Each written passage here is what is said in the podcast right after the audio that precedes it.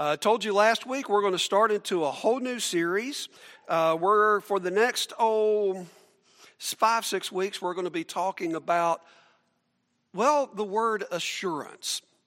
Uh, it's not insurance, it's assurance. And we're going to be looking at different things and different lives within Scripture and see where God has given His assurance. Today, we're going to talk a little bit about Moses and God giving his assurance to Moses and to the people of God in Moses' day. But over the next several weeks, we're going to be talking about this idea of assurance and can we really have it? Is it really there? What difference does it make if God is with us or not?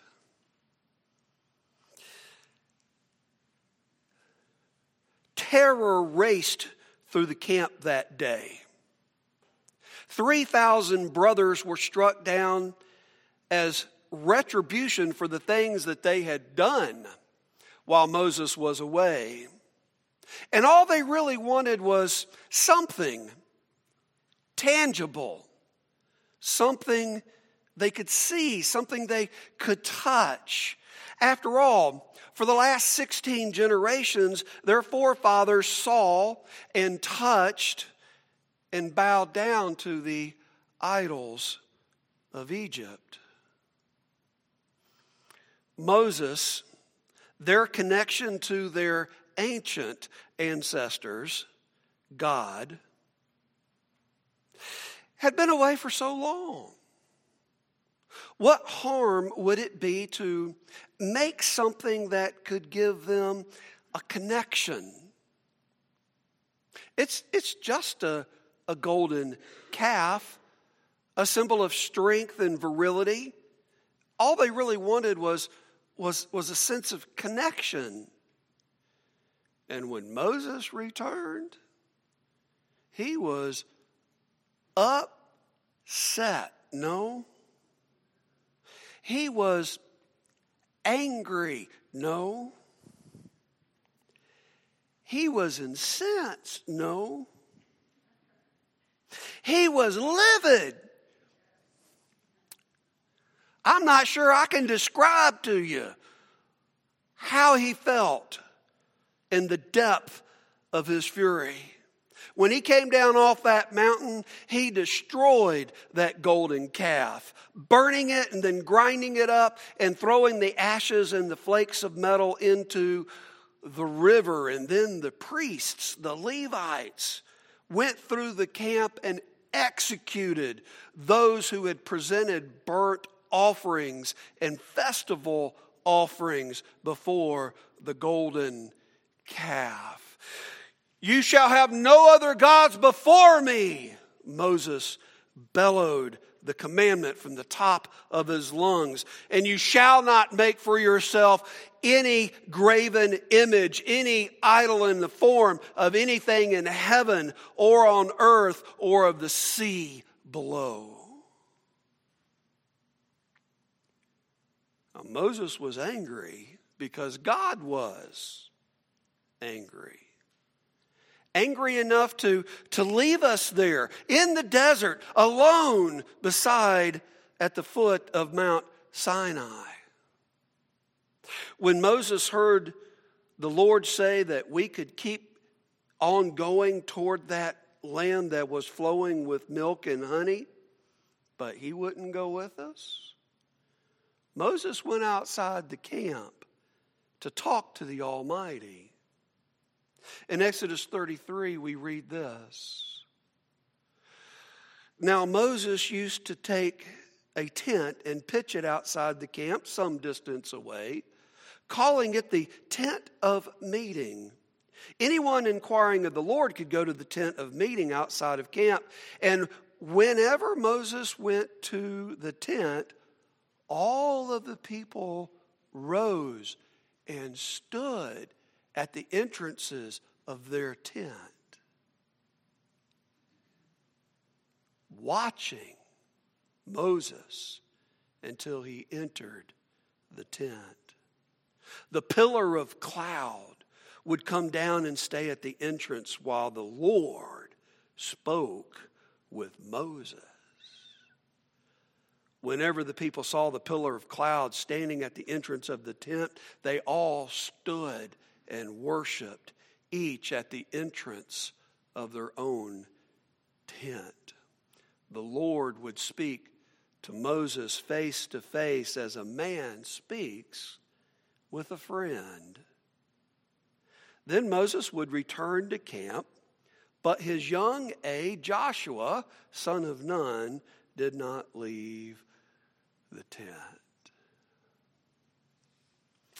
So frightened and awed were God's people that they would wait in a state of worshipful anticipation anytime they saw Moses going to speak with the Almighty.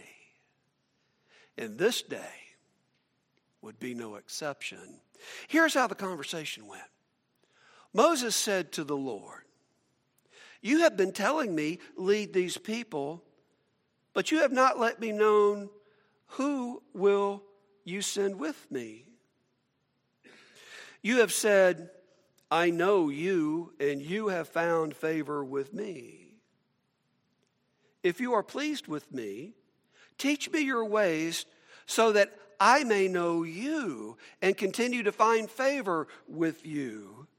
Remember, this is your nation, your people. The Lord replied, My presence will go with you, and I will give you rest. Then Moses said to him, If your presence doesn't go with us, don't send us up from here. How will anyone know if you are pleased with me and with your people unless you go with us? Who else will distinguish me and your people from all the other people on the face of the earth? Now, have you noticed that Moses is questioning God? Do you really understand why? Because you see, in English, when we say you, that could be first, second, or third person. It could be singular or plural. Yes? The Lord said, I will go with you, and it's a singular. In other words, he said, I will go with you, Moses. And Moses countered by saying, If you won't go with us, don't send us anywhere. Do you see what's happening? You see, Moses is standing in the gap between the Lord and the people. See, Moses was not satisfied to have a personal relationship with God that did not include a personal relationship with the people around him. No matter how vile or evil or self centered or short sighted they may be. This is really a good principle for us. Our relationship with God needs to be deep enough to include those that are around us. I see in America, this land of independence, home of the Braves, because I grew up in Atlanta, I say that. You'll get it, just wait. We think we can stand on our own two feet, do our own thing, and we can be independent. Do you see what Moses is saying? We are not independent. We are dependent on God, on the Lord. And I'm not content to have just a personal relationship with God. I want to make sure everybody has a relationship with God. Almost goes against our sensibilities. And yet Moses refused to walk with God without bringing others with him. When we have that kind of relationship, God is pleased. Verse 17. And the Lord said to Moses, I will do the very thing you have asked. What did he ask? Go with us. Because I am pleased with you and I know you by name. He's not going because he's not upset. He's going because he has somebody here on earth that is willing to lead people to him. Do you get it? Okay. It's a wonderful thing to be known by your name, isn't it? Let me see. I'm not going to give you an amen, but you can raise your hand if you want to. Anybody here have a trouble remembering people's names every now and again? Can I get a witness? Yeah. We, we got one or two. Right. Have you ever met somebody for the first time and you stick your hand out and you shake their hand, you're looking them in the face, and you instantly forget the name you just heard? I don't know if that's a sign of maturity, but it seems to happen to me more often than it used to. And you get this mental blank. And then when you see them again, do you know what it feels like when that mental blank shows back up again? Do you squirm inside? How about this? Have you ever had a friend that you have known for a long time, for years, and your paths haven't crossed in a while? And then when you reconnected and you're, you're meeting them again at an unexpected place, you can't remember their name. Has that ever happened to you, or is it just me? Oh, please don't leave me hanging. Okay. How embarrassing is it when you know you should know their name and you can remember, let's see, wife, Alice, kids, Peter, Paul, and Mary, but their name is. It is right there in front of you on the tip of your tongue. Do you know the real question that matters the most is does God know does God know my name? Do I have a kind of relationship with him that that he knows me closely enough we're on a first name basis? You do know his name, right? L O R D, Lord, Creator, Sustainer, the one who causes to be, the one who is like the mountain, the one who is the one in control of the heavenly armies, the Lord of hosts. Is he pleased with me? How close is our relationship? Have I stepped away for so long that he might forget my name?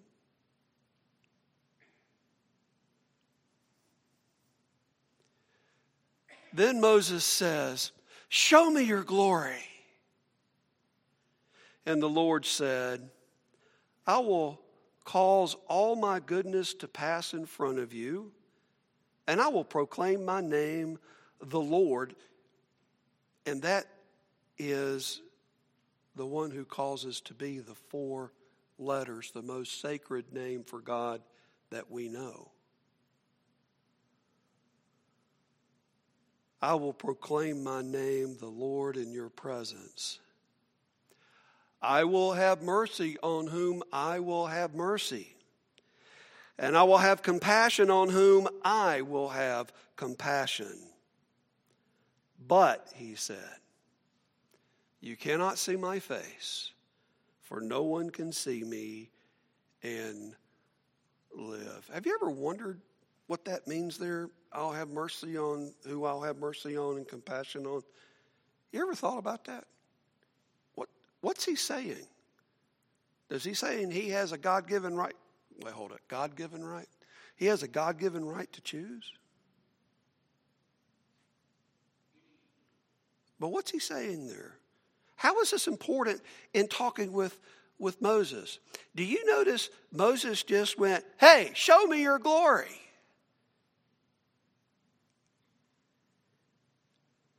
I think it's kind of like this Moses, I will do what you ask, but you need to remember that though I may grant your request to go with you or show you something about myself, does not mean you control me in any way. In other words, Moses, I'm the one who gives the commands here. Have you ever tried to demand that God do something? You know, it really doesn't work that way when He is Lord and we are servants.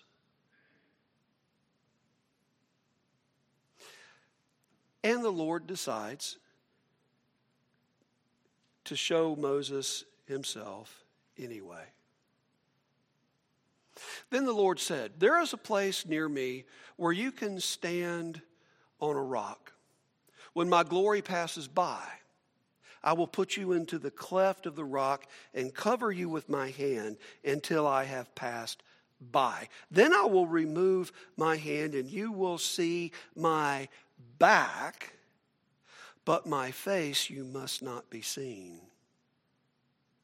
And this happened. When Moses went back up Mount Sinai to meet with God to replace the two tablets of covenant uh, that Moses brought down, and when he saw what the people were doing, he threw them down and broke them. He went back to get another set. There in Exodus 34 5 and 7, we see the result of Moses seeing God's back. Do you remember what it was? His face glowed with the radiance of God's glory for days.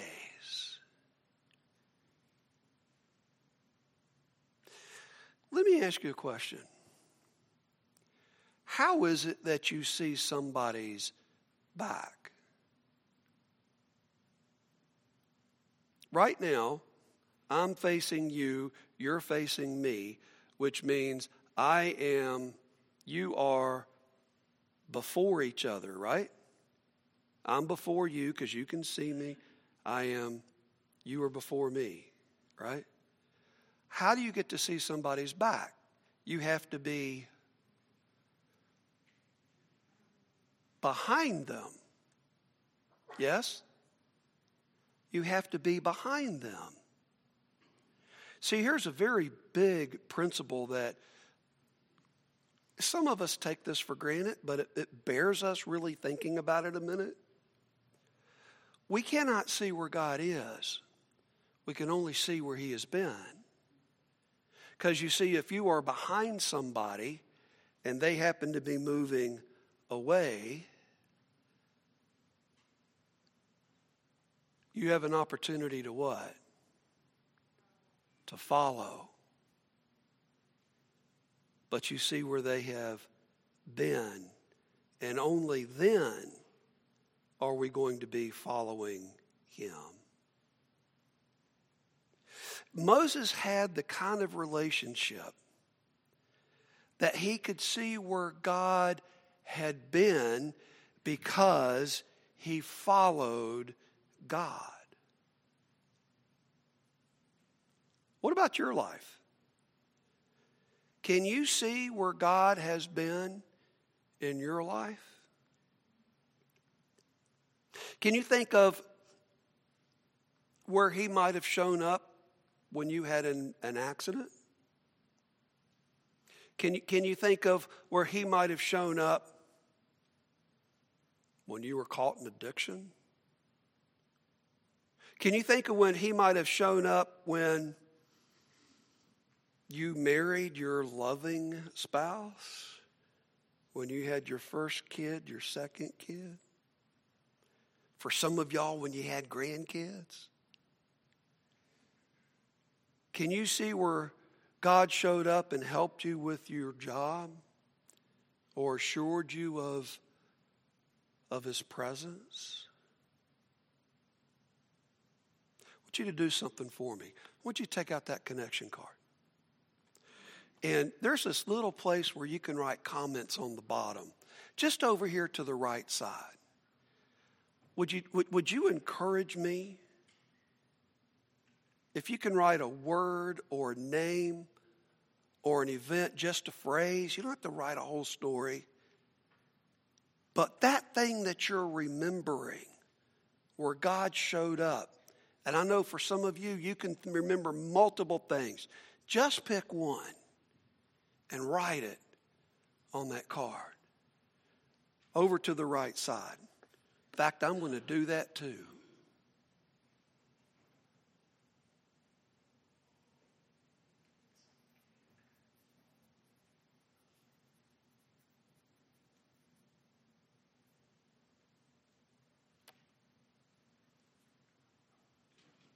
Now, let me ask you something. When you remember that time, do you see his face or do you see his footprints?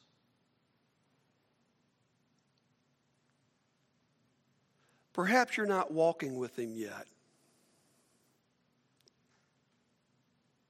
If you want to find out some more information about becoming a follower or baptism, that's up there on the upper right hand side. You want to mark that? Like I said, I'll, I'll see these cards. It'll come to me, and, and, and I'll either get a hold of you or somebody else will get a hold of you. And we'd, we'd like to have that conversation if you'd like to know more.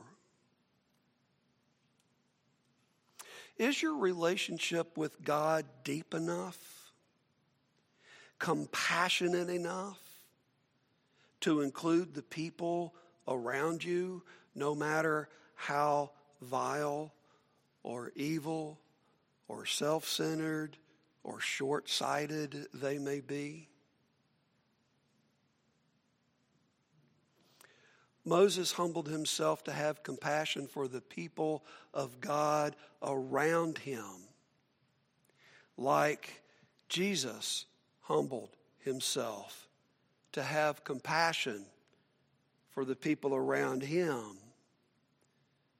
Compassion that led him to a Roman cross and a borrowed tomb. Paul writes so eloquently God demonstrates his own love for us in this that while we were still sinners, Christ died for us. You see, God, through Christ, has given us the promise that He will walk with us now, today. We can follow, we can look for His footprints. And He will lead us if we are willing to follow. And that's a promise he sealed in blood. The last thing on your, your sheet there for you to fill in when we follow like Moses, we will see the Lord's footprints all around us. Father God, We thank you that in those days when Moses was bringing your people out of 400 years of slavery, 400 years of being influenced by idol worship and idolatry, that you were willing to stick with Moses and willing to stick with your people as they learn to understand who you are and your compassion and we thank you, Father, that that is recorded in your word, and your spirit continues to call us to you